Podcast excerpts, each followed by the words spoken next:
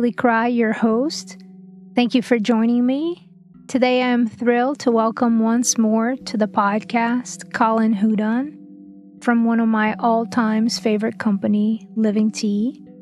Episode 66 is Colin's first appearance on Life on Earth podcast. If you're inspired, definitely go back and listen. So, who is Colin? Colin has trained in Chinese medicine and acupuncture, and he is the founder of Living Tea. Colin has shared tea ceremonies with thousands of people, and he is committed to sourcing the highest qualities of teas. Here is an excerpt from Living Tea's website. Guided by Chinese medicine and the tradition of the way of tea, we source fine teas that are grown with reverence for the plant and the planet. If you want to learn more about Colin and living tea, visit livingtea.net. In this episode, we talk about the art of stillness, meditation, Cha Dao, tea as a way of life, connection with nature, connecting with your spiritual practice, and the connection with community. It was a pleasure sitting in conversation with Colin for this episode. The way of tea is a big part of my life on earth, and it's a practice that keeps on giving. In this episode, we talk about cultivating a practice. A practice is something that we go back to over and over again. Remember, a practice takes cultivation like when planting a seed. We go back to it over and over before the seed blossoms. We tend to the process, which requires patience, steadiness, and zeal. I hope this episode inspires you to cultivate some kind of mindful practice. Tea is a great one, most certainly. And yet, there are many find your way to inner peace. Living Tea graciously created a special limited code for our listeners. Use the code Nathalie15 at checkout and receive 15% off your first order. See show notes for our special code and all episodes references. This show is brought to you by Shanti Yoga Training School. We offer yoga, meditation, and Yoga Nidra trainings, both online and in person hybrid formats. Go to shantiyogatrainingschool.com for more info. Join us in 2024 for this, our second time in the Virgin Islands for an in person experience. Without further ado, please enjoy Colin Hudon.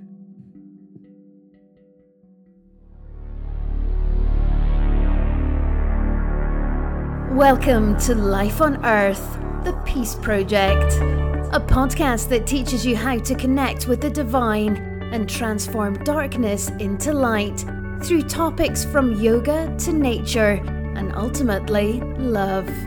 Join your host, Nathalie Kwa, to celebrate and encourage diversity, peace, and global equality, one earthling at a time.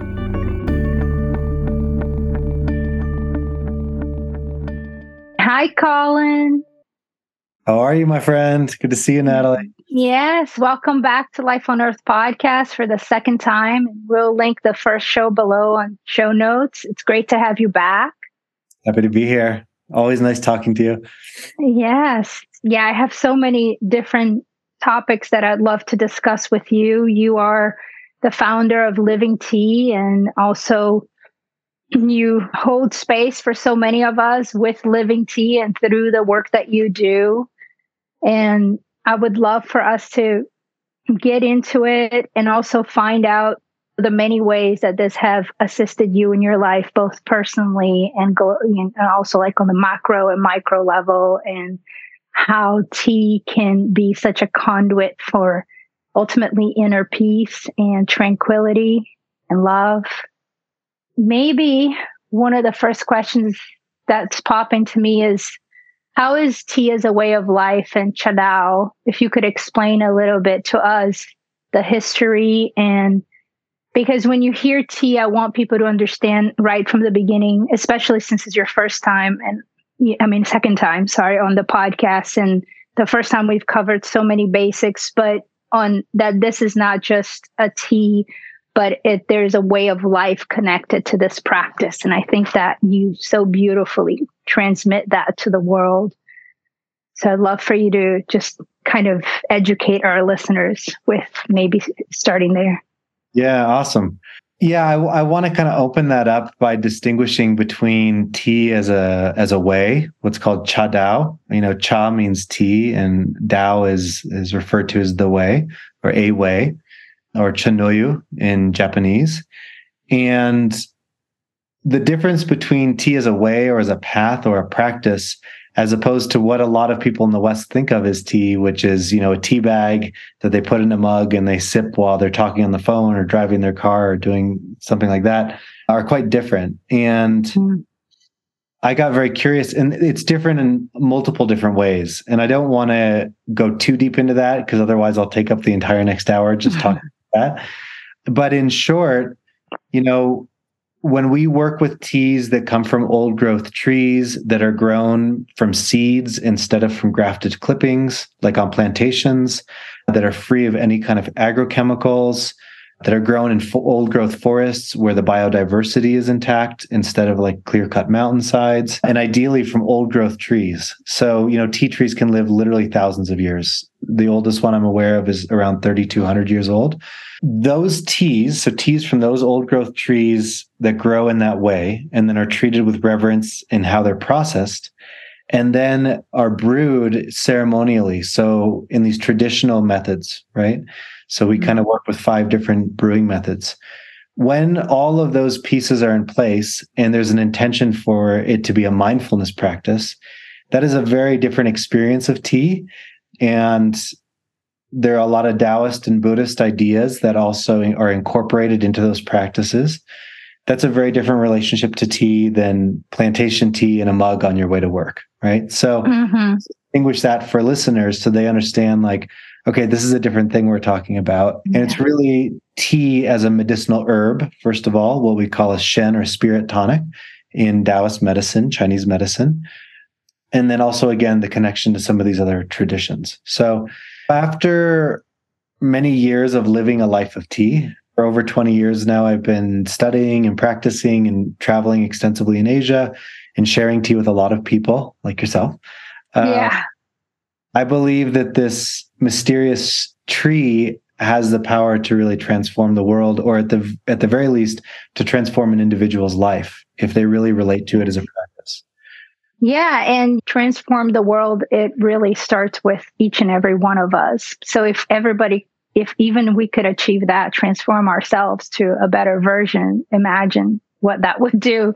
And just to put context into what you're saying for everyone, like as an example, this morning I brewed some living tea from your company, Living Tea, and I had some shopware and I sat for probably close to an hour, 45 minutes to an hour. And and all that entails is just I had a kettle with boiling boiling water and I lit a candle and I just sat in silence. And so to me, sat in silence and just brewed bowls of tea and drink that tea. You can steep it multiple times. And that is a practice that for me is very grounding. And it's one of the things, if not the thing that I look forward to the most in my life at this point. And I'm also going to share with everyone that, and that's why it's so awesome to have you back here on the podcast, that no matter what's going on, right, all the tumultuous things that's going on in life or different phases, this is something that I can come back to. When you can, one can call it a meditation or just breathing and, and just being quiet, but it doesn't even need to be labeled. It's just about sitting and enjoying the tea and having a connection with the plant and the water as well. And that vibration just comes in and it just really changes my whole life for the better. I'm just trying to get people to understand something very practical, you know, and so that's what we're talking about. And there's obviously different ways, like Colin said, there's different ways to brew. And you can also sometimes when I travel, I have a little traveling kit and I bring with me, but it is, it is like a shelter in the storm for me. And it's been such a beautiful thing. And I really look forward to getting to sitting with the tea. It's, and I love for people to, to hear that because even I teach yoga and meditation. Meditation is a part of yoga. And oftentimes it's like, even in my teacher trainings, I can't even sit. How do I sit for start with five minutes, 10 minutes? And it's, it's like almost for some people, it's like, it's so easy, simple, but it's like not. And they kind of drag looking forward to that 10 minutes. But with tea, it's so simple. Like you really feel the grab, like you feel the pool. It's not even like you have to do it. It's like, oh my God, when do I get to do it? And then you're like naturally, organically having this meditation session, which is so beautiful. I love it. Mm-hmm. So wanted to share that. Yeah. I mean, I think a lot of people struggle with having a formal discipline like daily meditation practice. Mm-hmm. And when people say that they're like my mind's too busy i've got too much on my mind and i go well that's uh-huh. that's exactly the reason why you should develop a practice and there's this saying in taoism which is a person of the world puts something on every day and a person of the tao takes something off and the idea is that at the deepest level the the way of tea outlines a way of life that connects us to our most essential self within the larger context of nature. And there's all these examples in Taoism of in the natural world, the way that trees grow following the seasons, or they shed their leaves in the autumn, or ice thaws, or nature evolves in its own way. It's not following some set of guidelines or principles or rules, right? It happens, there's no rush. It just happens of mm-hmm. its own accord. And a lot of people don't feel connected to what's essential in them, which is their relationship to nature and to this larger environment that we're very much a part of. We human beings, of course, are animals and we evolved through a long evolutionary biological process over millions of years, right? And so, but we spend so much of our time relating to the world through our egos and through our personas and our personalities and our identities. So our titles and our jobs and our socioeconomic situation and education and families and on and on and on. And it's all these layers of identity. And I think most of our in, in psycho in modern psychology, there's a lot of increasingly a lot more talk of Buddhist psychology because the essence of a lot of Buddhist practice is recognizing these levels of false identity that are manufactured or they're artif- artificial, you could say, in a sense. And that by coming back to a mindfulness practice, we're putting down all those layers of identity and coming back to something more essential or the essence of who we are as individuals. And mm-hmm. so I think inherent in drinking these old growth teas, it's like a medicine for for the spirit or for the heart because there's a, an intertwining relationship between meditation and even just the flavor, the taste of tea, and you could even say like enlightenment, which yeah. that tea cannot be described in words, but only tasted directly here and now. When we bring our attention to the practice of the aroma, the flavor, the experience in the body, what we call the chi or prana, life force of the tea, how it moves through the body, all different tea, teas have different personalities and they make you feel different sensations and energies. And to be clear, we're talking about Camellia sinensis. So this isn't mm-hmm. chamomile or chrysanthemum or tisanes or teas. We're Good point.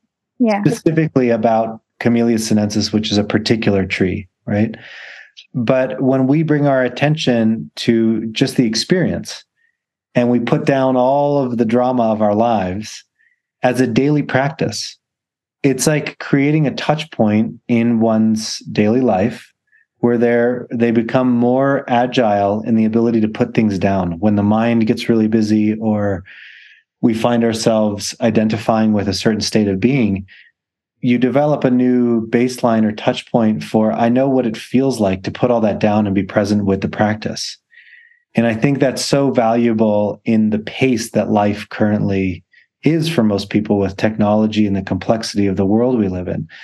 And yeah, it sounds so simple, but the most effective medicine we have nowadays in our complex world is simple. It's coming, it's the ability to come back to simplicity and to what's essential in ourselves.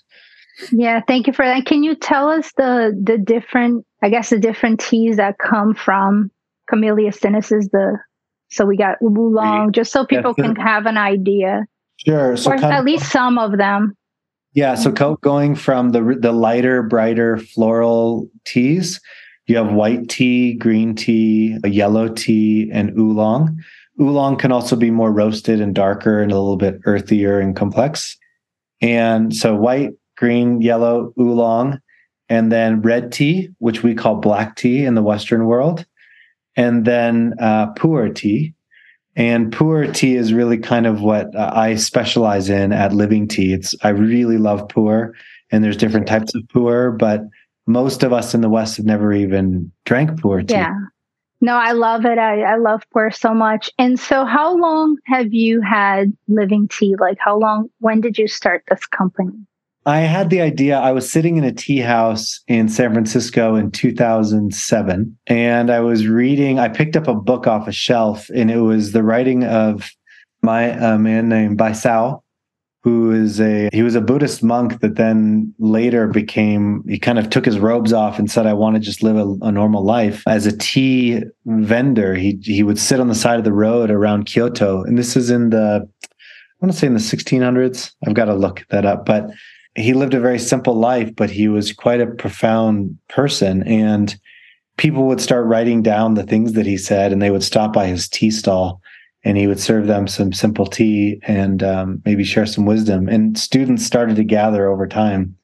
And despite his saying, he, well, he wanted to destroy all of his teaware and leave the world without a trace. But of course, a lot of his teachings and writings uh, in the poetry that he would share was recorded. And um, I had never heard of him. I just started reading this book of his writing, and I was really kind of moved by it. And I had been drinking tea prior to that, but I started to get this inkling that there was more to it. And so then in 2009, I started traveling pretty extensively throughout Asia, wanting to learn more and met some different teachers and one primary teacher, Wu De in Taiwan, and some of his teachers. And so then I opened a tea house in 2010 in Los Angeles. And since then, since then, I've had Living Tea for about 14 years now. We just had our 14th birthday. Wow! Congratulations. Yeah, thank you. And I've I've had. I now, bet it's been kind quite the journey. Yeah, I mean, all over traveling all over Asia and yeah. serving to thousands of people all over the world. Actually, you know. Yeah, and tell us a little bit about your background because I I think that's an important connection because I know you have training in Chinese medicine and you really come from a lot of different angles at this. Yeah. So I I did a in university what what feels like a lifetime ago, a long time ago. Uh, I studied. I minored in Asian religious studies, and I was particularly interested in in Zen Buddhism and Taoism. And so my parents would like joke around and say, "Why are you so into these Eastern philosophies and teachings?" And I said, "Well, you send me to school with Jesuits. What do you expect?" So and then through my 20s, I was studying a lot of yoga and uh, Tai Chi and Qigong and tea. In my late 20s, decided to go to back to school for traditional Chinese medicine. So herbalism and acupuncture and cupping and moxa and body work. And I also did a degree in biomedical science. So I've always been interested in the intersection of, of biomedical science and Western medicine and these older earth based practices. And what an extraordinary time that we can have these different coexisting approaches to human health and find ways for them to support each other. Yeah. So i want you have yeah. yeah. I was go we were gonna say yeah, go ahead go ahead well, I was just going to say, so I went to school for about seven years, and then I I finished all my medical boards in 2017 and moved oh, to okay. the mountains where I live now. In Telluride. Yep. So I was going to say you have the the the club, you have the tea club at Living Tea, and I think that in the club all of that sort of meshes really well together because you get to pick all the different ones for the seasons. Mm-hmm. And you also have a write up and a blog that goes along with it. I think your expertise really comes into guiding people, not just with the tea picking, but really with the seasons and the times of the year and the five elements. And I know I would love for us to talk a little bit about that if you could share. Yeah, totally. We so I often say that the tea club is sort of the heart of our offering at Living Tea because I take usually three months leading up to it, and then I try to write something really poignant, maybe some anecdotes that come out of those tradi- the traditions I've been speaking of, or reflections on deeper questions that are related to the element in the season. And then I source really special teas that are seasonally appropriate. So we drink different teas during different parts of the year to nourish and support the organs that are most affected by climactic change during that time of the year.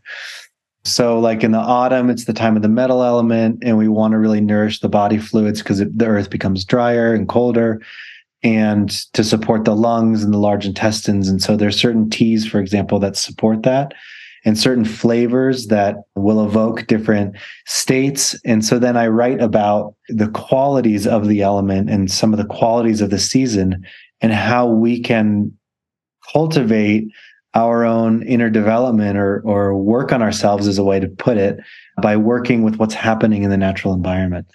And this really comes out of you know the basis is in in Chinese medicine. And there's a line from the Tao Te Ching, which I really like, which is man or woman or human being follows the earth, the earth follows the cosmos, the, the cosmos follows the Tao, and the Tao follows that which is natural. Or in other translations, the Tao follows uh, itself. And when we talk about the Tao, we're talking about this ineffable, ineffable, vast oneness that we experience in life and the truth out of which all the principles and virtues of human existence kind of emerge and return or it's the interpenetrating interconnection of all life right we words fail when we try to talk about these things but trying to follow that as an abstract idea is challenging for a human being or staying connected to the inter interconnectivity of all existence whereas following the earth is more accessible. And so the way that I teach that and share that is by following seasonality and seasonal awareness in terms of the foods we eat, the practices, the types of teas that we drink. And when we follow the earth, that can help to open us up to following a larger macrocosmic cycle.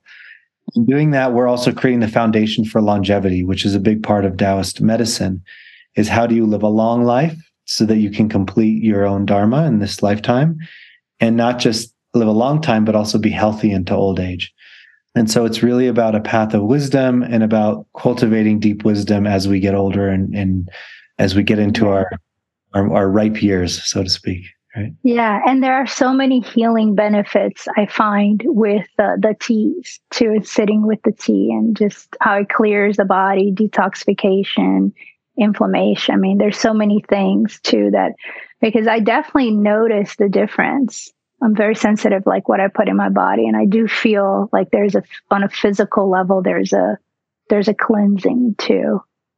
Yeah, um, almost like a recalibration or a balance as well of certain things.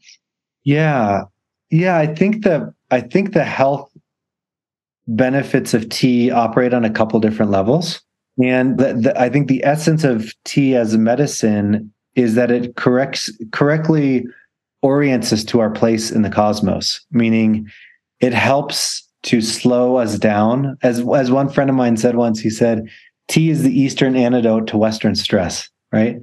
yeah. This is created by a frame of mind of mm-hmm. not enough time, not enough resources, scarcity, feeling right. life being all about me and what I'm trying to accomplish and who I am in the world and all of that.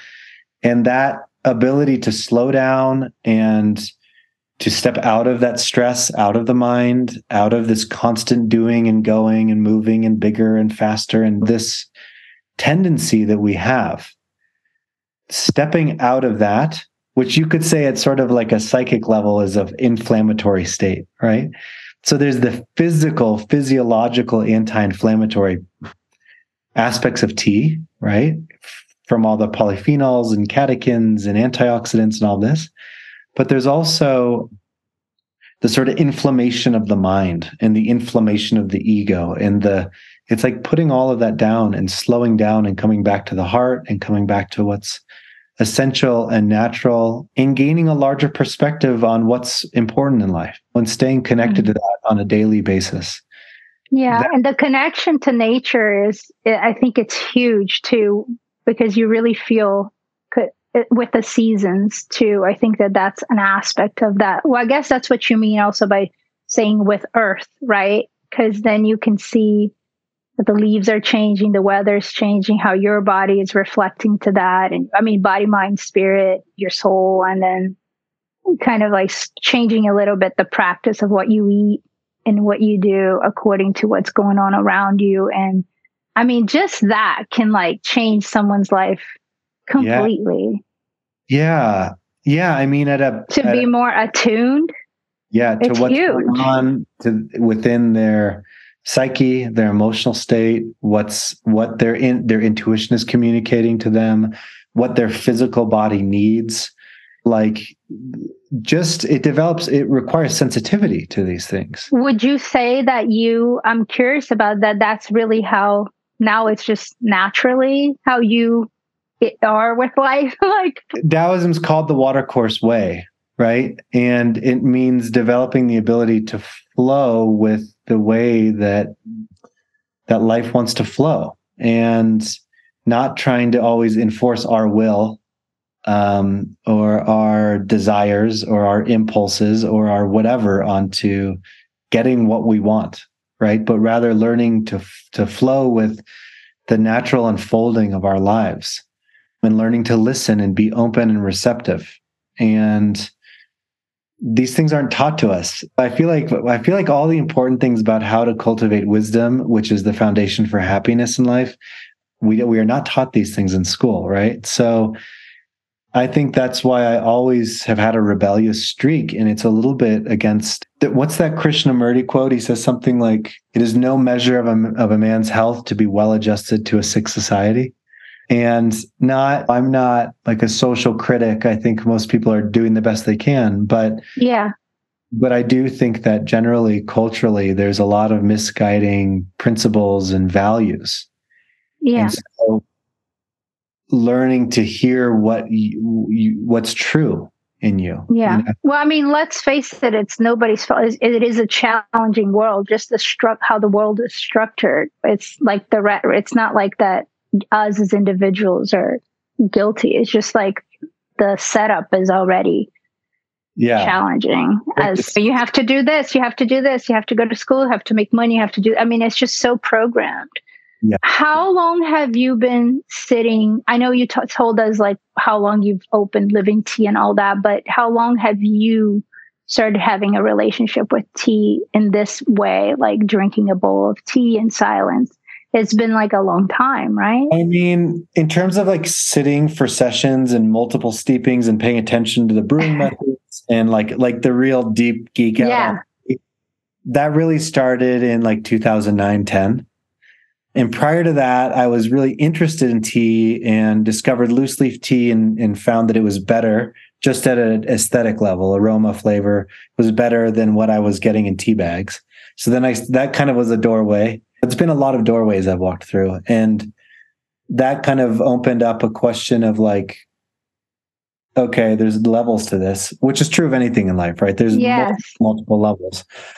Um, and then a woman in like 2000, I guess seven, gave me a, bu- a book called The Book of Tea um, by Okakura Kakuzo, a Japanese man who lived okay. in the early 1900s fascinating, brilliant man. And that book blew my mind. I mean, a lot of it's like Zen and Taoism and flower arrangement and tea masters throughout history. And it was it's beautifully written and it was very profound. And I read that and was like, there's a whole world here. I need to know more. Yes. And there is a whole world. And I'm sure that the I guess like one of my reasons for asking you that is I'm just really curious. Like, so the practice keeps deepening. Like you mentioned, there's so many levels, right? So even now, I'm sure there's other levels and it's yeah. always, it's always going deeper. And how has, have this practice served you in some practical ways in terms of like when things happen in life emotionally or whatever personal or business, how do you feel that this has served you or been there for you in that way? Can you talk a little yeah. about that? Because I feel like yeah. that's so interesting. Yeah. So there's two, I think there's two ways to respond to that. And one is it kind of has given me my outline for how, for what I study in life and my whole approach to yearly my yearly curriculum so to speak and i'll say a little bit more about that because it's rooted in the five elements meaning i know what i'm interested in i know what i'm studying and it changes throughout the course of the year based on what's happening in the natural world. And then on a more immediate level or a more personal level i guess I've, I went through a number of very difficult, kind of challenging circumstances in the last couple years, and I often say to people when when difficulty arises in one's life, this is it's more nuanced than this, but generally speaking, there's three ways to respond. One is mm-hmm. to change the situation if you can. A second approach is to accept it fully, which means that you're at peace with it. You've you've come to terms with it. Okay. Um, you've put it down, so to speak. And the third is to walk away, right? Mm-hmm. And even though that sounds like a simplification, at some level there's truth to it right?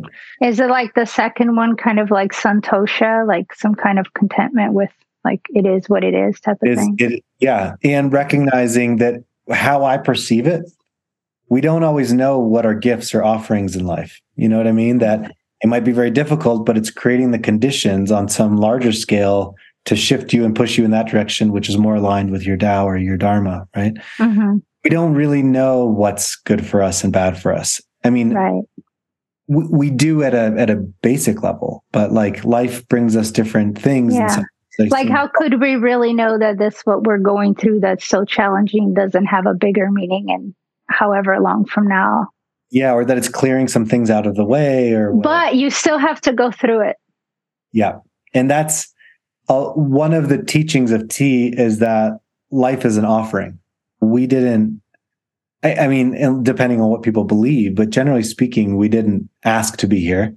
You're born into the world. Uh-huh. you your memory gets swiped and then you're like huh here i am. Yeah. and but this offering when we can start to reorient towards our experience of life as it being an offering then we can relate to that adversity as fuel and fodder and opportunities for growth. If there was never any adversity we would never grow because it's at the edges of our comfort zones that growth happens, right? Like if you look at a forest, the transition zone between two ecosystems, that's the most fertile area always. And it's when we when we're at the edges of our what we believe is our capacity, that's where we expand, right? So mm-hmm. so part of so these experiences I had in the last couple years, they put me in a position that I don't know that I've been in, meaning my orientation is always change it or walk away. Like I, I'm a little binary. And I was in a number of position situations where the only op- option was accept and surrender and like, and like ask for grace basically. And that was very difficult for somebody of my kind of personality makeup, I guess you could say. Yeah. And it was the first time that I recognized the profound value of the practice because in the face of that situation and that reality, I had to sit and and put down all of my preferences and opinions and ideas and let go. And the thing, one of the primary things that that supported me in letting go and getting to a place of equanimity and gratitude and openness and receptivity was a day was my daily tea practice. So I would wake up in the morning and put a kettle on, and I would sit for three to 10 steepings, depending on my time. Okay. And I would just connect with my inner life. We live our inner life that most people don't see, and then we live our outer lives. And my mm-hmm. inner life is a turmoil. And so the ability to sit and just put all of it down and come back to a place of peace and stillness was so healing, one. And it also was necessary for me to then meditate. So I drink tea and then I meditate in the morning and then I usually write. And without without that's those, a beautiful sadhana, sadhana, by the way. Yeah, and then Drink I move. tea, meditate, and write and move. I love that. That's those four things are the foundation for my well-being and health in life. And it's like part of your non-negotiables too. Oh, 100%. You know what I mean? Because it's like people will say, well, how do you, the hell we can find time for that? We can find time for it. In some version of it, if you, you can see that this is, it's a way. Yeah. You know? The irony is that I say, in order to have space, because for a lot of people, they say that's a luxury and like you're like, how yeah. all this spaciousness. And I say, I have two businesses and a three year old son. I do not have a I lot know. of space in my life. Yeah. But it, but discipline can create the space. And what I mean by that is I, I discipline myself to go to bed earlier so I can get up at 6 mm-hmm. so that I can take two hours or two and a half hours and have the whole practice. And then as a result of all that, the work I do is more efficient and effective and focused. And when I'm with people, I'm more present, you know, like, so mm-hmm. People say, I don't have time for this, don't have time for that. And I say, well, how much time do you spend on Instagram in a day? Right. Or how much time do you spend, I don't know, doing whatever? You know? Or Netflix or whatever. Whatever. At night. Yeah. yeah. It's all a matter of choices and where you want to put your energy and what you value. Yeah. Because I've heard that with different things too. Like, or even like, how can you spend so much money on this or that? Well, it's just a matter of choice because also there's certain things I would never spend money on and things that would. So it's really where you want to invest your time, energy, money as energy. Yeah. And, and, and without judgment, people have different ideas of what they want. If you know, but if you start on the spiritual path and you want to prioritize some things because you know that by doing this, you will feel better on whatever. It's like, it's a no brainer. Yeah. Know, it's a no brainer. Like I just noticed that when I'm not sitting and meditating and drinking tea, that my life sometimes starts spiraling. And then I'll, you know, especially if I'm traveling, I go in places and it's just like, and then when I notice, oh my God, I haven't sat for five, six days. And it sounds so crazy maybe for people who are hearing this now, but it's like there is, it's, I'll go, oh my God, I haven't sat and I just make it a priority to the next day, have my kettle there, have my, wherever I am, doesn't matter. Even if I'm traveling, I bring my traveling kit. And then that simple act, well, it's like, it, I'm not going to say that all my problems on earth are solved, but in my mind, things get so much more settled and much, so much more tranquil I mean, the contentment and the santosha with it is what it is, even if I can't change it, I just come from a place that I can now move forward with whatever business partnerships, also personal, and that it's a lot less chaotic, but coming from a place that's like a lot more balanced and grounded without being just more kind of like on a rat race or or or this is this one thing you're going to just do this because somebody's telling you to do it or whatever it is. And it's like you can actually take a breath and exhale and i'll say okay this is let's just relax here for a moment and not jump into any next thing or conclusion or whatever. And just it's okay to like take a step back. So i'm thinking like particularly right now my business sometimes it's like things can, i'm sure everybody listening to can go so fast. And it's like, well, you can just say, I need to pause. You know, when you stay with, when you come into your tea practice and meditation, you really realize, like, I don't need to be a part of this like hamster wheel. I can pause and I can make a decision from a place of much more grounded. And usually in the long run, that will be way better for everyone involved. Mm-hmm. You know, rather than you're just doing one thing after the other because you just feel like you have to. And then you're yeah. spiraling. You know, I think the other piece is there's a friend of mine who she was like the the director of the Buckminster Fuller Institute for a very long time and he was kind of a design scientist and a brilliant kind of polymath and she said he's got this term called trim tabs. And trim tabs are the things on the plane on a plane's wings that like just subtly mm-hmm. adjust it, which make a big difference on the whole like flight pattern of the plane. And what we tend to do in life is try to like most of the decisions we make are like trying to adjust everything from the nose of the plane while it's flying at 10,000 miles per hour, which is reacting to life as it's coming at us. Mm-hmm. But the trim tabs are like these tiny little adjustments that can have massive impact, right? And so adjusting the trim tabs is like when you are responding instead of reacting. And without some form of mindfulness practice, some people have this profound equanimity and that's their great that as part of their makeup, right? But they might not have that what I call wood energy in terms of five elements of like initiative and vision and they go after things and you know that kind of bulldog energy but they have equanimity. But when when we have a mindfulness practice to come to equanimity and stillness and centeredness and groundedness then we can see much more clearly if i just make this little adjustment right which is a much lower expenditure of energy.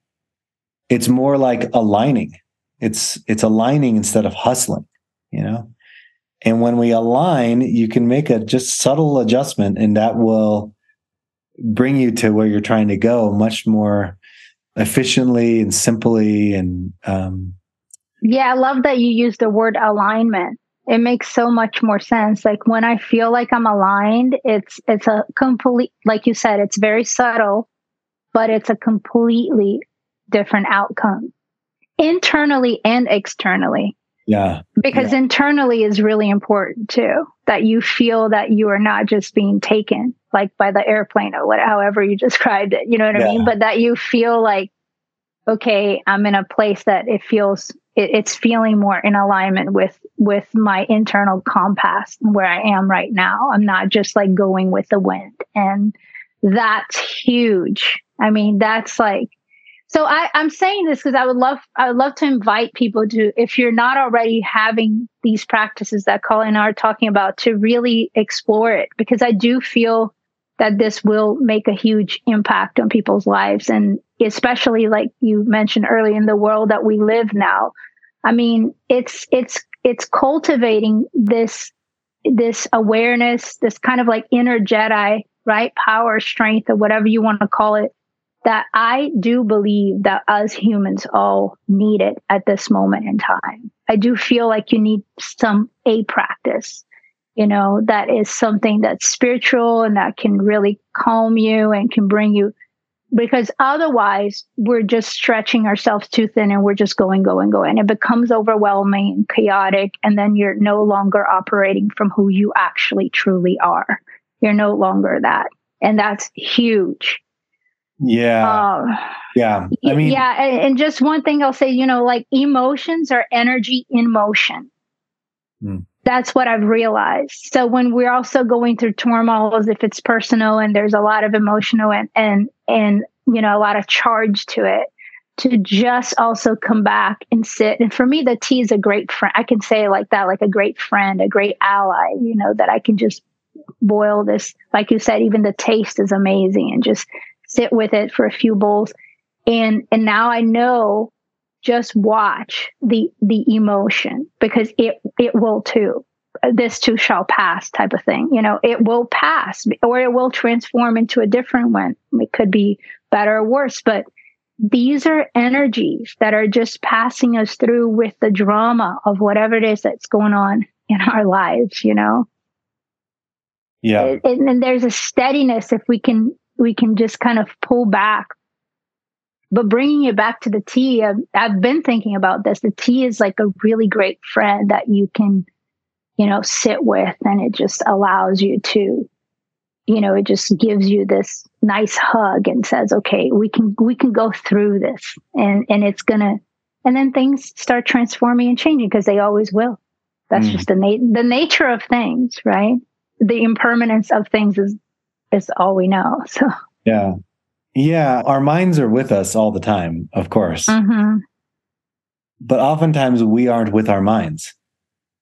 And what I mean by that is uh, whenever, uh, sometimes I say to people, if you want objective evidence that you are crazy and so is everybody you know, just uh-huh. a strong meditation practice because the more aware you become of like where your mind is and what you're doing with it, the more you realize like, oh my God, it's I'm just it's just doing its thing. It's like it's living its own life. Yeah.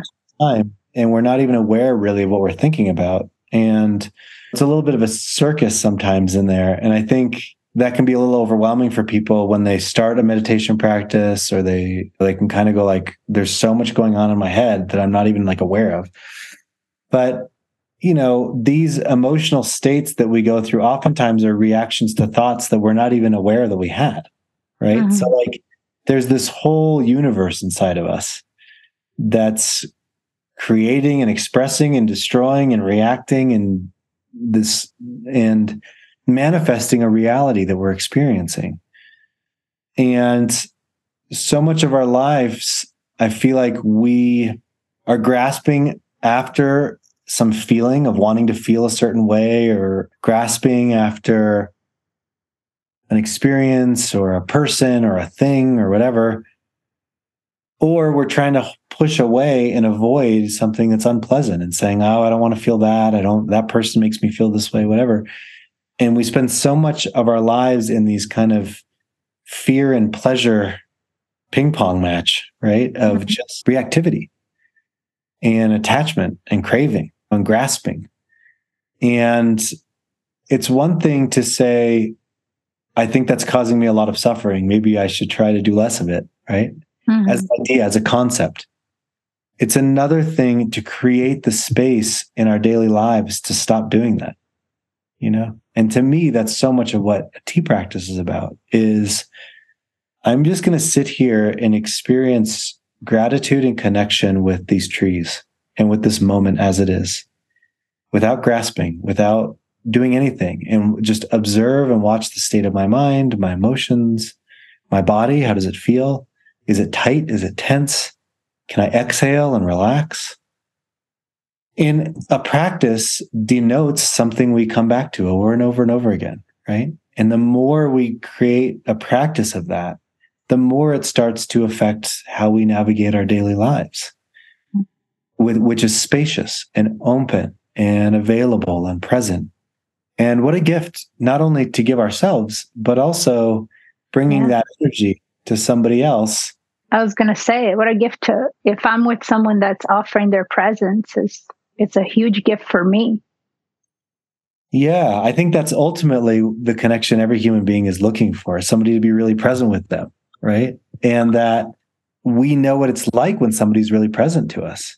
It's mm-hmm. it changes reality. It's like, oh, mm-hmm. there's spaciousness here. Like, I feel like you care for me and you see me and you're mm-hmm. available mm-hmm. and you want to connect. And when we have that kind of connection or we can offer it to somebody, that can be really transformative for us, for other people.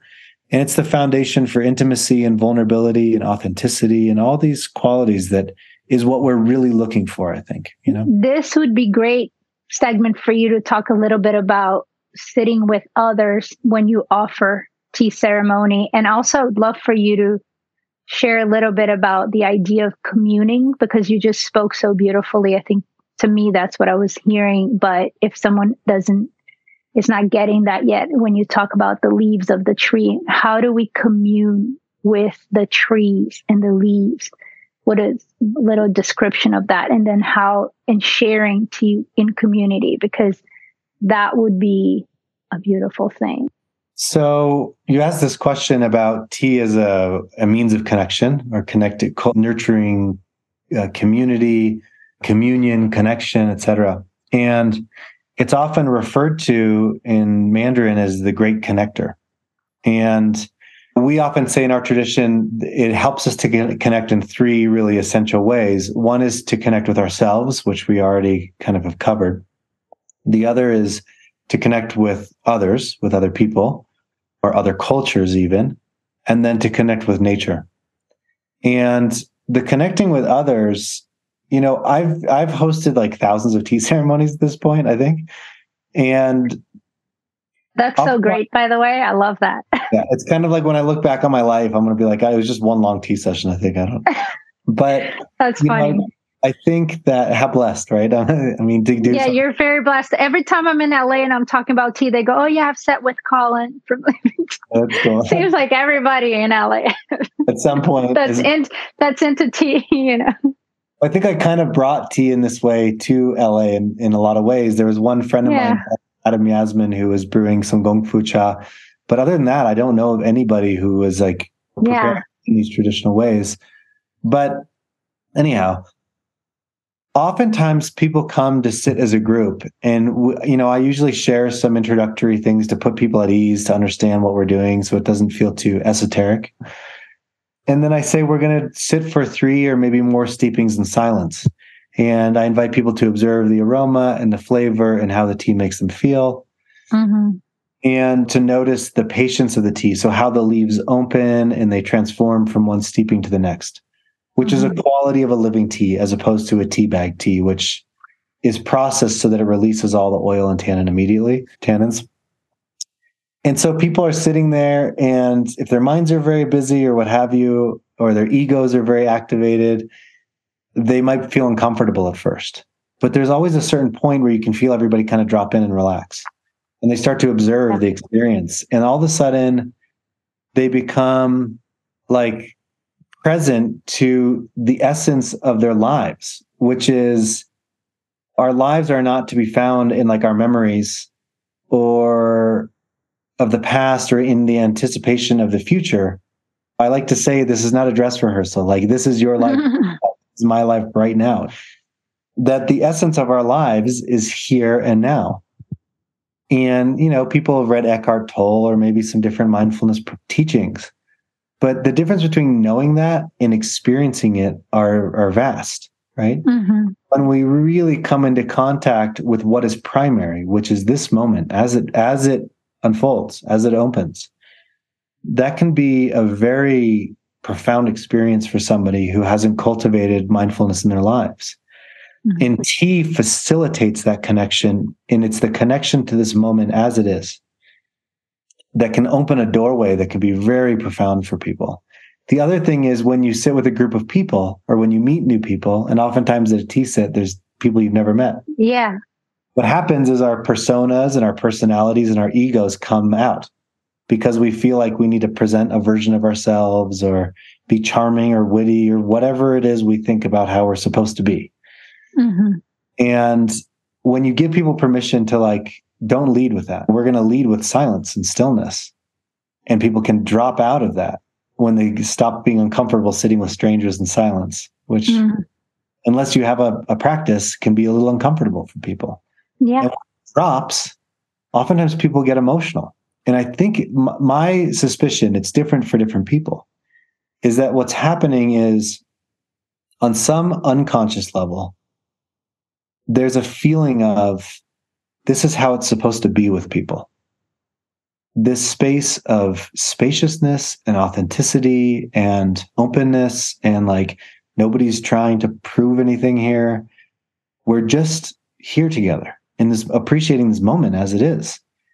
And it sounds so simple, but it's quite profound for a lot of people because that's not their common experience in life. Right, right. You know, and then it opens up these conversations and dialogues without all these preferences and opinions and ego and judgment and critics and da da da, where like deep conversation and connection and communion happens. And so that that can be very healing and profound and deep for for folks. It's the only thing I found in my life that it delivers time and time again.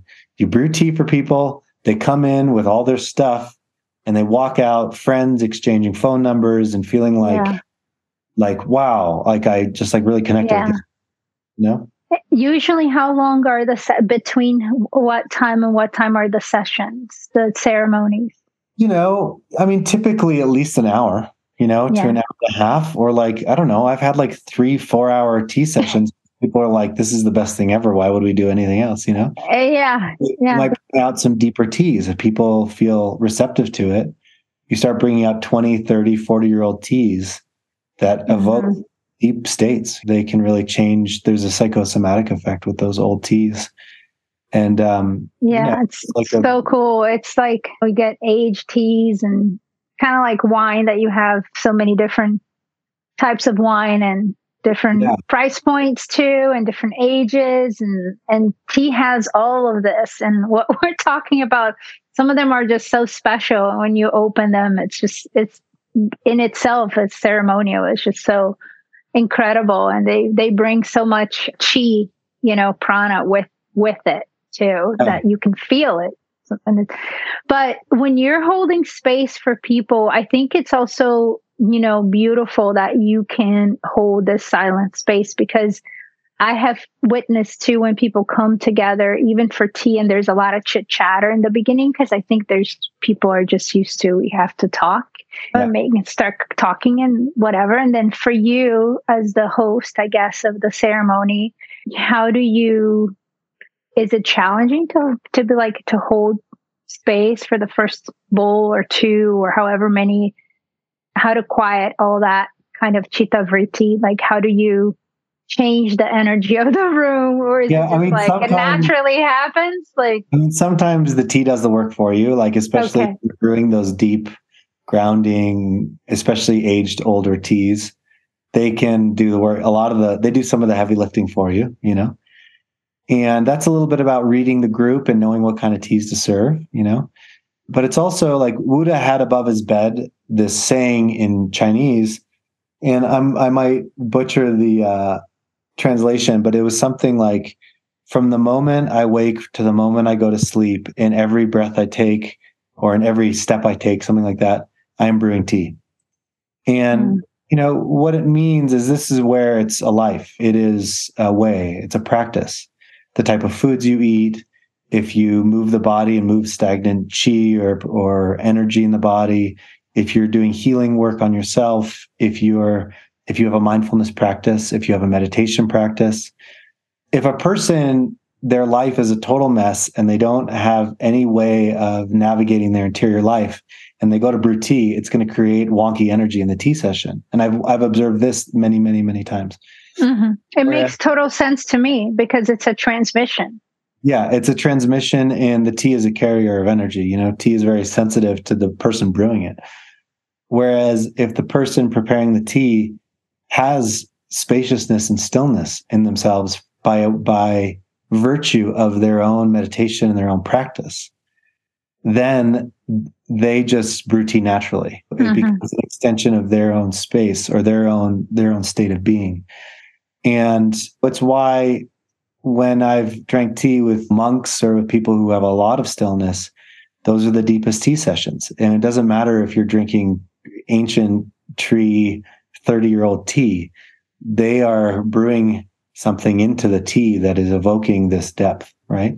Which is why in Zen, it's so, uh, it's such an essential part of transmission between teacher and student. Right. Is the silent brewing of, of tea uh, and sharing is the. Well, and then there's the energy too.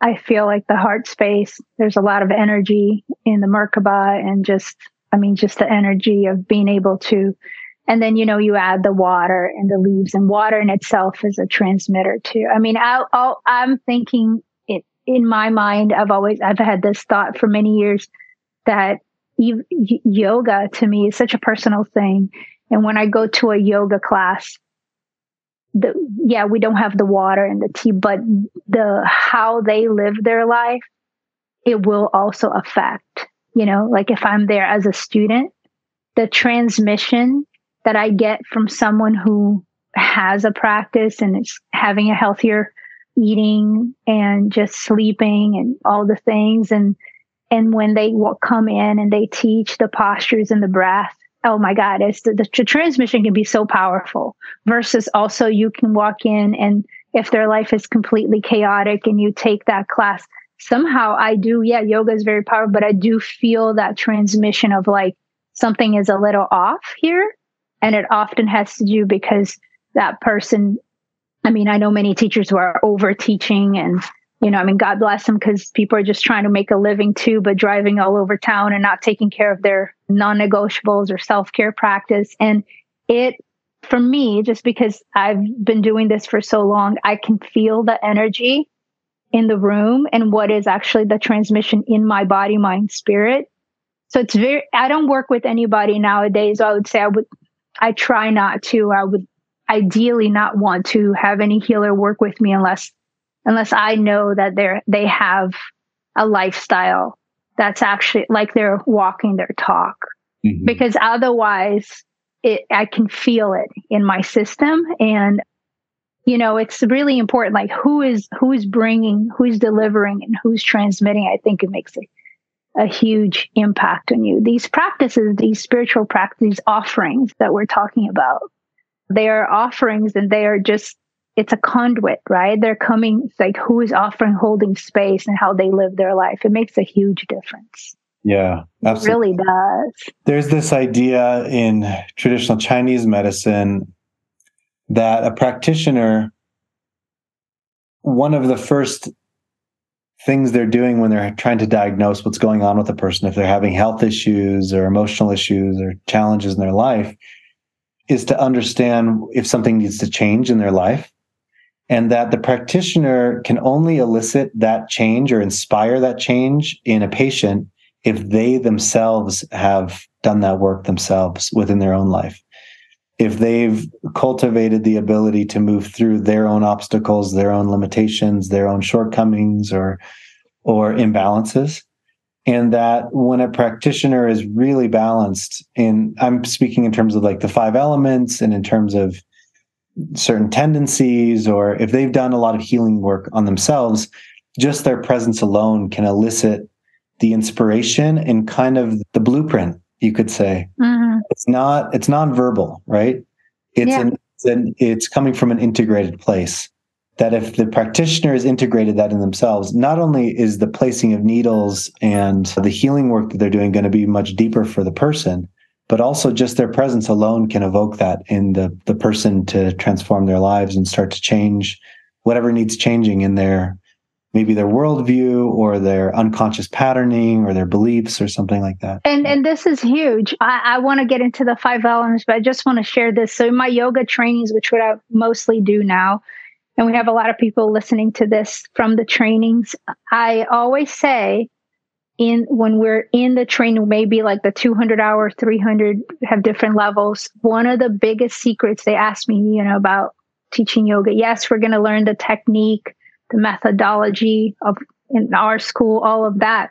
But I tell them really the biggest secret is how you live your life as a hmm. teacher. Like you, so I start right in the beginning of many trainings. We start with just simple questions like, what are your eight, 10 non-negotiables? What are, what's your self-care practice? What are, because if you are going to do that for others, you, we need to start here and that, and it's a transmission, really. See, that? I mean, we have a word for that, parampara.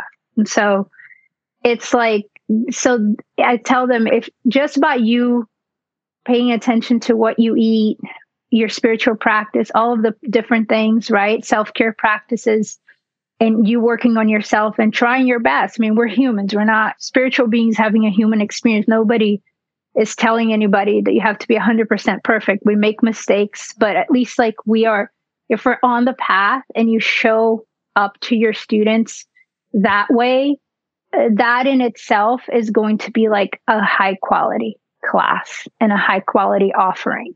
Just how you take care of your, how you present yourself because of what you're doing, you know, what you're teaching needs to be also what you are practicing. It's very important yeah so i just love that you you mentioned that and i think that's going to resonate with a lot of people so thank you for that um yeah. because i do see i do see the opposite of that happening quite a lot and i don't want to be negative here start saying things but it's just true it's just part of the world that we live there's a lot of there's a lot of people out there also who are offering a lot of these different things in spirituality and but they they're not really living it. And, and, and I see that as being slightly problematic, but it, it is our responsibility. It's nobody's a victim. It's our responsibility to also take care of our path and what we choose and what we choose to practice with who, what, when, and, you know, so how, I don't know if you want to add anything to that, but well, I, I just wanted to kind of touch on one thing that you made me think of, which is all of these practices and all the sutras and all these texts written by masters and all these things. Yeah. They're all intended as one way to put it to help us know ourselves. Mm-hmm. And when we know ourselves, you don't really need lots of books and teachings and teachers and all these things. But one can only arrive at that place of really, really understanding and knowing themselves deeply through the practices, right? Yes. And so many people start teaching when they haven't put in enough time for what they're teaching to come from real experience. And in integration, like the word yeah. you used, which I loved. Yeah. You can read lots of books and listen to a lot of podcasts and then parrot or mimic or repeat other things that other people have said. But it's kind of felt, I think, at some level, if that's coming from a place of deep integration and understanding, or if it's coming from just a knowledge or theoretical or conceptual yeah. level. And, and even when we're failing at some things, I mean, that's actually that's the humanist too. I think there's something really beautiful even about a a teacher or someone who's offering who's also has life experiences. And it's not like everyone's like an enlightened buddha at all times. It's there's a humanist to all these frats and the teachers too that can be a very beautiful quality and vulnerable for us to connect with as well because we are humans you know having this body experience right now. This is the one that i'm in. There's no other yeah. and yeah. there's going to be like ups and downs. There's going to be turmoils and there's going to be, and to know that there are others who are also going through their own things. It's also, but how they're navigating it. And it can be very inspiring as well to have that human connection. Yeah. With, yeah. with people. Yeah. I think absolutely. Absolutely. Ultimately, we're learning through all these practices to slow down and to pay attention and to be present and to take in more of life and then to respond with a bright wakefulness instead of our kind of conditioned reactivity. Mm-hmm. How does the five elements integrate with all this? Like with coming from your background of Chinese medicine.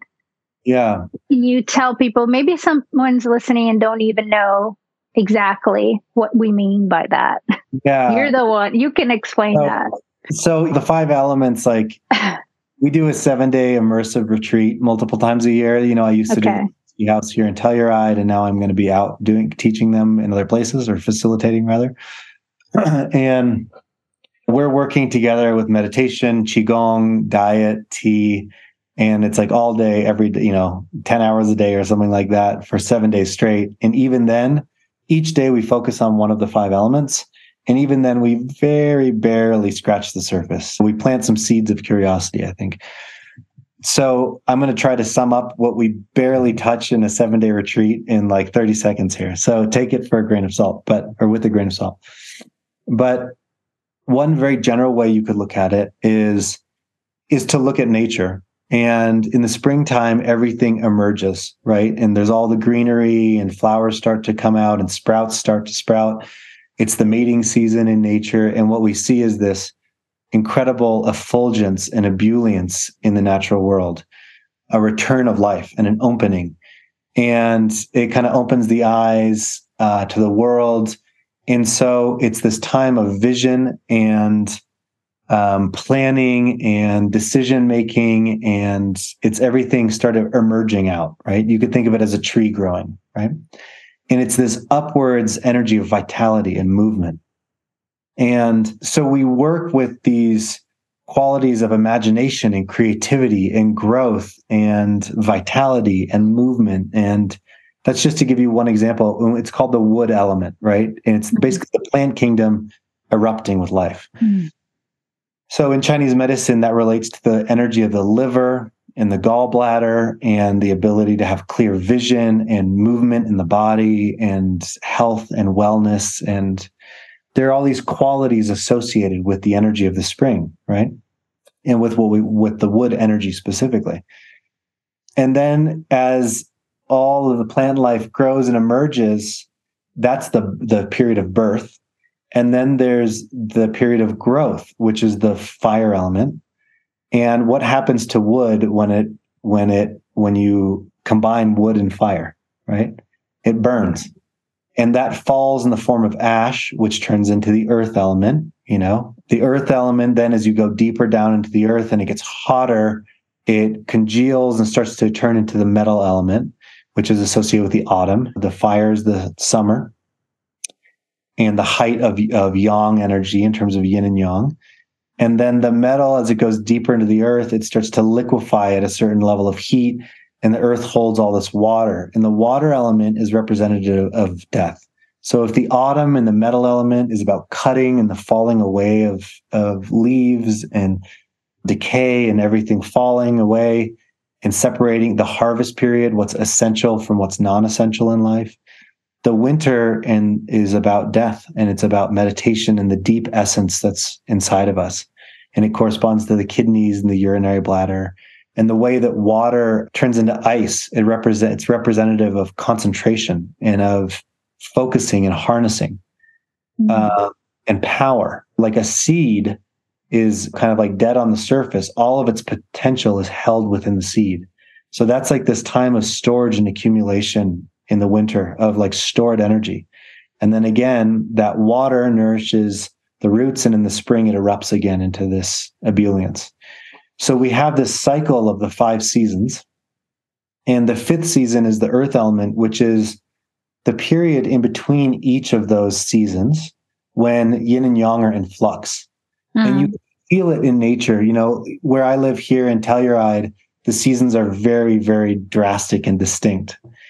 And there's this period like when the autumn is turning into the winter, where there's a lot of wind and there's like, it's very uh, dusty and there's mud everywhere and there's yeah. moisture and there's rain and snow and hail. And it's kind of this crazy, chaotic period of transformation. And that transformative energy is like the earth element. It's also if you dug, dug a hole down and you know, a couple feet down into the earth, and you went down there, what you would see is this incredible transformation happening with microorganisms and mycelium and insects. And the earth is a transformative place, right? So we have these qualities of the seasons. And during the season, we shift our diet, the types of teas, the types of practices, maybe acupressure points, types of qigong. If it's the spring and summer, it's a very active in yang practice, or you could even think of it in yoga, a more active practice. Yes. And then more like a yin yoga or some nidra uh, yoga mm-hmm. practices in the deep yin times of the autumn and the winter, right? Mm-hmm. And so the way that I kind of so that, that is a, a even though it may not seem abridged, it's a very abridged version of of working with the five elements. But what I do is I take prompts from each season and I journaled during throughout the whole season on the same questions okay. every and every year you're I'm going deeper and deeper into this kind of spiral of exploration. Wow. So, you know, in the spring, like I was saying, with the the eyes and the imagination and vision, I'll ask questions about my vision for the future in my life, the direction I'm going, about my plans. And do I have a clear plan? You know, like for six months and one year and three years. And like do i understand the path the vision of how i'm going to get there? And am i making clear decisions and judgments about what is most aligned with my path? And exploring creativity and growth and am i growing and in what ways? And like do i feel vital? Am i tending to my physical energy and my vitality and in what ways and what's my diet look like? And you know like i do a spring cleanse a liver cleanse in the spring right? With herbs and that kind of thing. So there are all these sort of practices that are associated with the element in the season. And we can work with the energies that are happening in the natural world in our own self-cultivation. And in doing that i find that it keeps me on this ever deepening spiral kind of loop of, of self-cultivation. And that's what i was thinking sort of keeps me in check in a way. And then the other self self cultivation, self inquiry too, which is such yeah. an important thing. Yeah, and specifically in terms of the approach to tea that I take through the five elements, in the spring, I'll study things like health, vitality, and movement because it's this very active yang time of the year.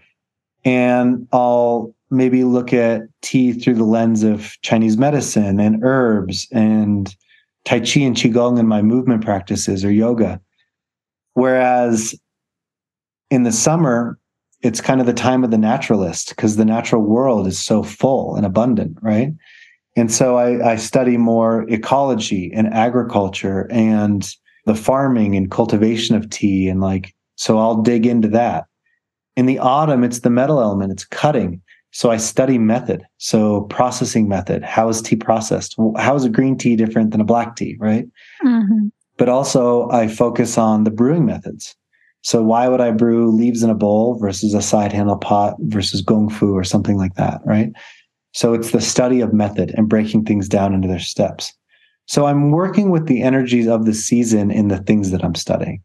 And, you know, I kind of made this up, but I am also trying to follow what's happening in the natural world because this is an earth-based medicine. Taoism, Taoism is an earth-based medicine and approaching tea through the lens of natural health. And I just think it's fun. So I, I have all of a lot of those questions that I work with yeah. uh, written out in a form. So if any of your listeners want to mm-hmm inquire into that, you can always message us, and I'm always happy to share those with people because it's a, a, wonderful way to explore tea. And I wanted to mention that you've had so many awesome classes online as well, and that some of your presentations, including like tea and shamanism, or you know how it started. All those things are also you have a YouTube. It's on your YouTube channel, right? You want to yeah, tell we, us which one is that? It's Living Tea. Yeah, I think YouTube it's channel? it's just Living Tea and when I'm in a good flow or not, tra- you know, I travel a lot these days to teach about tea stuff mostly. Mm-hmm. I'm not traveling. I always do Saturday morning sits, and those are Zoom, so people can like zoom in and brew some tea wherever they are in the world. And then I usually share a talk on a subject, and then I open it up for questions. So it's a nice place for people to ask questions if they have them. How can they get involved? And if they're listening to this right now, I can link it on show note. How, what's the best way to get yeah, on that? it's on the events calendar on the living okay. net website. Okay. Um, and so, for example, this Saturday, I'm giving a talk on winter health and mm. certain foods you can incorporate into the diet and different ways to care for the kidneys and some considerations in terms of practices and types of teas to drink during the winter season to kind of follow this this path. Yeah. yeah, I love that. No, I love those. And you've also mentioned in class, you, you've said this multiple times that you recommend that we put our electronics away when we are sitting in tea in this manner as just a practice and to just do three bowls of tea in silence. Yeah. Yeah. You can, or whatever you do, but really to put your cell phone away and put your electronics, whatever it is, no TV, no nothing, and just start like that, start cultivating a practice like that. So that's a recommendation for someone who wants to start this practice yeah. right now. Yeah, and I always, I always say tea is the best gateway drug to meditation. You know, like sitting even for three bowls and just having a tea bowl that you don't use for food, it's just for tea, and a couple leaves in the bowl. You don't need teapots and all this stuff. You just need a kettle to heat water and a bowl and some nice living tea and just sitting for a couple steepings in silence and being attentive to your inner life and creating some space for that can be really transformative. And then if people want to go deeper, they might journal. Around. It can be something. really enlightening. It can be profound for folks. You know, I mean, a lot of people, I'll get emails or DMs or whatever from people saying like, that simple practice has had like a really profound influence on like my oh, days. Oh, me too. I notice when I don't do it and I go, well, yeah, I mean that's why we're sharing it. Yeah. Yeah, it's it's it's incredible. I mean, I never thought when I from when I first had my first tea ceremony, I never really thought what that we would end up becoming in my life or the place that it has. Like I never I think it was just like one thing after the other. And then, and I will say, um, I will plug in your website, like livingtea.net. You can get the most, you said any bowl, but you can get the most beautiful tea bowls there. See, I'm someone that I really love aesthetics. So I love beautiful things. And it did help me when I when I took the plunge, you know, to invest in some tea, nice tea teaware, even just bowls from your website. And it was like that looking forward to also have that aesthetic in the morning, a beautiful bowl and whatever it is else I sit with. It's just, it's really nice. Like it's just something beautifying your life. It's, it can be really pleasant too, just joyful. Yeah. Um, yeah, and I think you know I've worked with all these ceramicists from around the world, and it's mm-hmm. so neat to see them as artists, you know, evolve. Yeah. And they're like teapot makers who I've worked with for over a decade, and they were making nice teaware 10 years ago, but what they're making now is extraordinary. So seeing their evolution has been so cool because they're drinking tea and they're refining all these mm-hmm. subtle details of a teapot that changes the entire feel and experience of using it. And yeah. you can really develop that through a relationship with with tea. And the other thing is that, you know, tea helps us develop a different relationship to stuff. You know, like mm-hmm. we have this kind of uh, a relationship to the stuff of our lives as just like inert material, which I think is because we most we live in a world that's mostly like a reductionist kind of materialist worldview that doesn't see things as alive and having a life of their own. So we see everything through the lens of a human centric perspective. But like this tea bowl has its own life, right? Yeah. And especially when you use these antique tea wares, you know, we've got like gongfu cups that are hundreds of years old that we sell and things. They've had a whole life in Asia, mm-hmm. you know, mm-hmm. been passed on in families and been shared. I love that. And so you can feel that energy and they make amazing tea. And yeah if you develop a relationship to a thing, it becomes like a friend. You know, like I have a couple yes. of that are my favorite. And when you slow down, like we've been describing, all of a sudden you notice, like, how did they you start like, noticing everything? I you start noticing things, right? And you're like, how did they make the lip like that? And I, how did they get these little dots in there and like this like cracked yeah. glaze and like oh the signature of the artist? Like you just start appreciating things and then, totally. no, it can co- open. I'm laughing right now because I totally relate to that. Yeah, and like you start to realize, like we're surrounded by things that are just unbelievable and extraordinary and impossible. And mm-hmm. like, wow, like some woodworker built this table. Like, like you just start noticing things, and I think yeah. it makes those details make life very interesting, and we don't know. very interesting. And tea and aesthetics, there's a there's a big history with that, and in even different um, backgrounds from it. But you you have I wanted to say this. You have some beautiful teaware on your you know with your company too, because we talked a lot about the teas, but this is a huge one. Funnily, it's always something that keeps changing. Funnily enough, I recently invested in one of the glass kettles and the reason I got that is because in my kitchen, I have like a, a, a, regular, you know, metal kettle that's electronic, like how most people have in their kitchen. And I started being so picky, not so when my, where I sit in my tea room, I have a, a setup, obviously, but with a different kettle, just on an infrared burner and all that. But in my kitchen, even for cacao or other things, I started noticing the taste of the water in this ele- whatever electronic kettle, and I just couldn't take it anymore. I was like, this is not working out for me. So I just, so you know, I had to get the glass kettle from from you guys, and now I have to boil the gla- the the water in the glass kettle and then I mix it with my cacao, or if I'm on a run, do the tea in a different way, but in the kitchen. And then, and that is like, it's just night and day. It's, it makes such a difference. You start noticing how the water tastes different things, you know?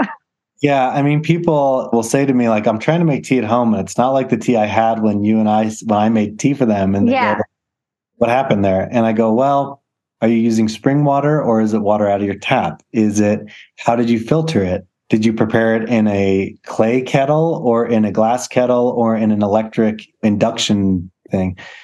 Or you, I'll say things like, well, are you using good living teas? Or are you using like some something that you just bought off the shelf somewhere? And all these little things when you start, it's a slippery slope, like because you can It's like nuances. Yeah, there's nuances that can really bring out qualities in a tea that are very special, but all these little things kind of add up to to oh make, yeah and we haven't even gotten to it and we'll leave that for another time but they can also see that on your website the different brewing methods and that also can do so many different things depending on how you're doing. But i mean like we said we could talk for hours and hours because it's like a whole world.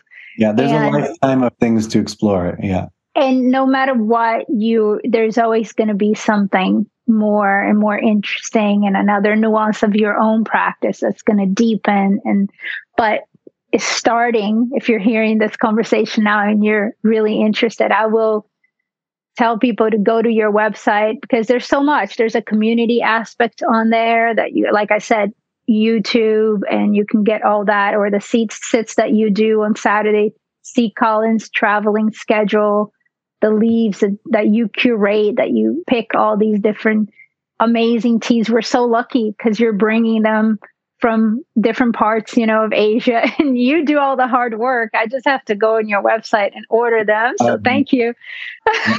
yeah.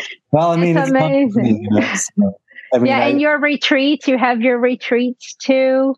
I have a question. How is it before I let you go, like having your passion and something that you love so much and it's so personal to you and your own self transformation and spirituality and just presence on earth and then having also that as your business right like yeah. I mean, I'm sure that's like for many people this is like a dream because you want to you want to you know you get to to share with others what you love so much but it's also like coming we could do a whole business podcast I could do with you, like a calling podcast on business. And also I have to commend you because you brought something like you were saying in LA, there was there back in the day, nobody was even doing that the way the the Cha Dao and very rarely, I mean, maybe like a handful of people, but you really kind of helped um, bring it to the forefront and you're still doing that. And I think that that's, that's also starting something really from scratch, grassroots. Mm. So it's really special. It's not like you're just starting another beer company or whatever. You know, you're like, not only you're bringing this beautiful product, but you're, you have to educate people what this is, what's the value of it, why, what's the place in it in modern society in the world, how is this re- relevant? So I would love to hear, like, how do you balance those? This particularly, I should say, because I'm in the same boat. Yeah. I work yeah. with yoga and yoga is so special to me. So I'd love to hear some insights. Yeah. You know, I, two things. One, I remember I worked in my 20s for the Canadian consulate in their like agriculture trade world and some in sustainability and then worked for a number of startups in kind of working on climate change and sustainability and that kind of thing. And there was this quote I heard one time, which was, We don't have an ecological crisis, we have a crisis of consciousness. And my feeling was like, the people have to change. It's not, you know, the earth, she's doing fine. It's the, it's people and our level of consciousness and our relationship to, to the earth and to our own development as individuals and communities that has to transform. And I had a real desire to help people, but I realized that I didn't really have many tools.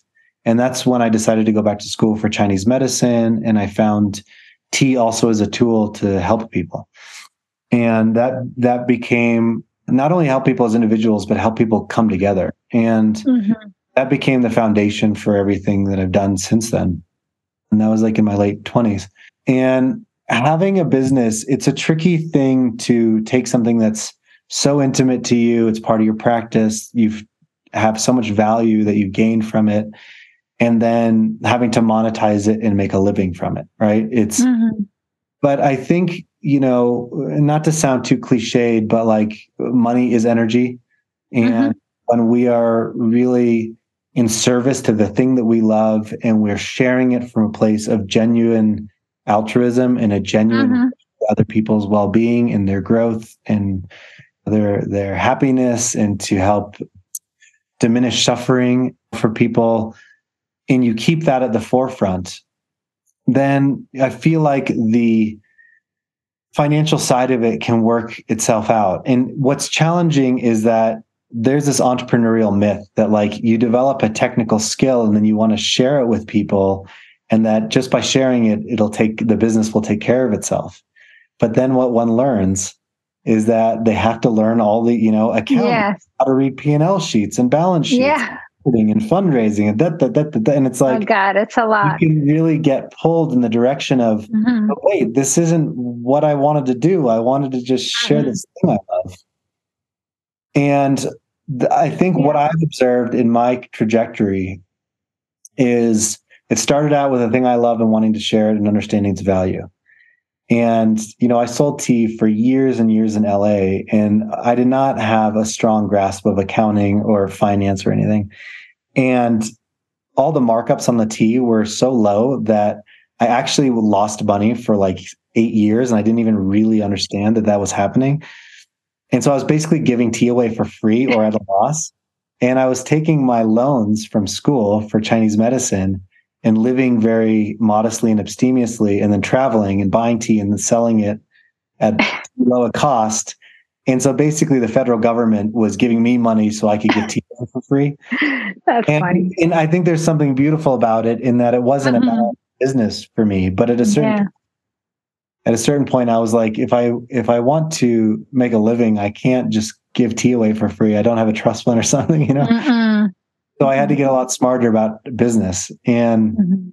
spent some years, you know, reading uh, books on accounting and on entrepreneurialism and e-commerce and all that kind of thing, and got all my ducks in a row. And like, learning along the way. That's what learning along the way and Yeah. studying tea along the way and everything and then was able to grow the business to a point where now I've been able to hire people to do a lot of that work and I've Mhm. got back to what I love which is connecting with people like you and sharing Mhm. Educating and sourcing so for people who are in somewhere in that whole trajectory like keep doing what you love you may have to do a bunch of business stuff at some point to learn how to do it if you're an entrepreneur but if you stay focused at a certain point you will get back to just doing the thing that you love I love that. you know Yeah, thank you. I will link Wu De. You've mentioned his name a few times. Who lives in Taiwan and it's a um, teacher of tea and, and shares tea as well. We've interviewed him for Life on Earth, so I'm going to link his episode also in show notes, as well as your episode uh, previously. And do you? How else could anybody get a hold of you? yeah i mean i The company. Yeah, on Instagram, we do a lot. We post daily on different aspects of a life of tea and how to live a life of tea and events we do and kind of little things about going deeper into these practices. So that's a really good resource. And we have a newsletter that we put a lot of like intention and time and thought into so that you can sign up for the newsletter. We try to be really mindful of not like overdoing it in terms of sending uh, Mhm. newsletters and try to make it really valuable for people. And then we also have for folks getting deeper into tea, we do have like an affiliate program where you can get discounted teas and we do a lot for our affiliates in terms of providing them with nice teas and education and classes and stuff. Yeah. And then they can offer their friends and community tea at a discount and they get a kickback on anything any sales from that. So for for people who are sharing tea a lot, it's nice because they basically get their tea for free. Uh, and they're able to then have tea to share more regularly if they're sharing tea in their communities and that kind of thing. Yeah. So I think those are kind of the main resources. Um, and we have a pretty dynamic thing going on at Living Tea. Like there's a lot happening and a lot of events in the next year. So just staying connected to us as a community and what tea again is really about connection for us. So developing personal relationships with people is important to us. You know, we're not here just to sell things online. Like that's the reason I've opened these tea houses is because I want to connect directly with people. Yeah. Uh, And so, with people who really found value in tea, we have developed meaningful personal relationships with them. So that's uh, great. Uh, yeah, I love that about living tea as a community. It's it's really beautiful. It's brought a lot into my life. So thank you so much for all the work that you do and and your team and everyone who puts it all together. Yeah. I know it's it's a lot of work behind the scenes and packaging and getting the quality there and the contacts that you all have in Asia and so forth. So I know it's a lot. It seems like so simple, but there's a lot that needs to go on behind the scenes. So thank you for all that. And is there anything else you'd like to share? I mean, I love our conversation oh. today. I, I, feel like uh, I want to go back and listen to it. There's so many great things that you've said. I don't know. I wish everybody a wonderful winter, and I hope. Thank you. I hope you feel inspired to go and um, drink some good tea after this. I I I imagine. and, I'm uh, inspired. I feel like I might have to have like a second seat sitting today.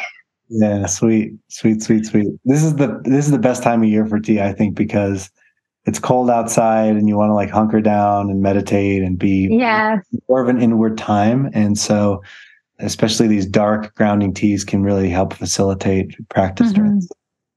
Yeah, and check out the tea club because there's a lot in that too. So yeah, so cool. That's like I said earlier, that's kind of the heart of our offering. So I feel like that's that's a really it's also a wonderful gift. You know, we're in the gifting season now. So yeah. sharing a season or two with somebody is a really I feel like a really heartfelt, uh, meaningful gift to give somebody. So yeah. Well, thank you, Colin, so much. This was wonderful. Yeah. Thank you. Yeah, wonderful speaking with you, Nathalie. I always appreciate these conversations and uh, look forward to future collaborations.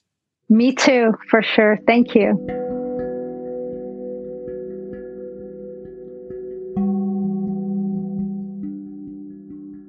Thank you for listening to Life on Earth podcast. If you enjoyed this episode, share it with someone you love, subscribe to the show, and have a wonderful morning, afternoon, or evening wherever you are in this beautiful planet. My hope is that you too may cultivate mindful practices in your life. I'll see you soon.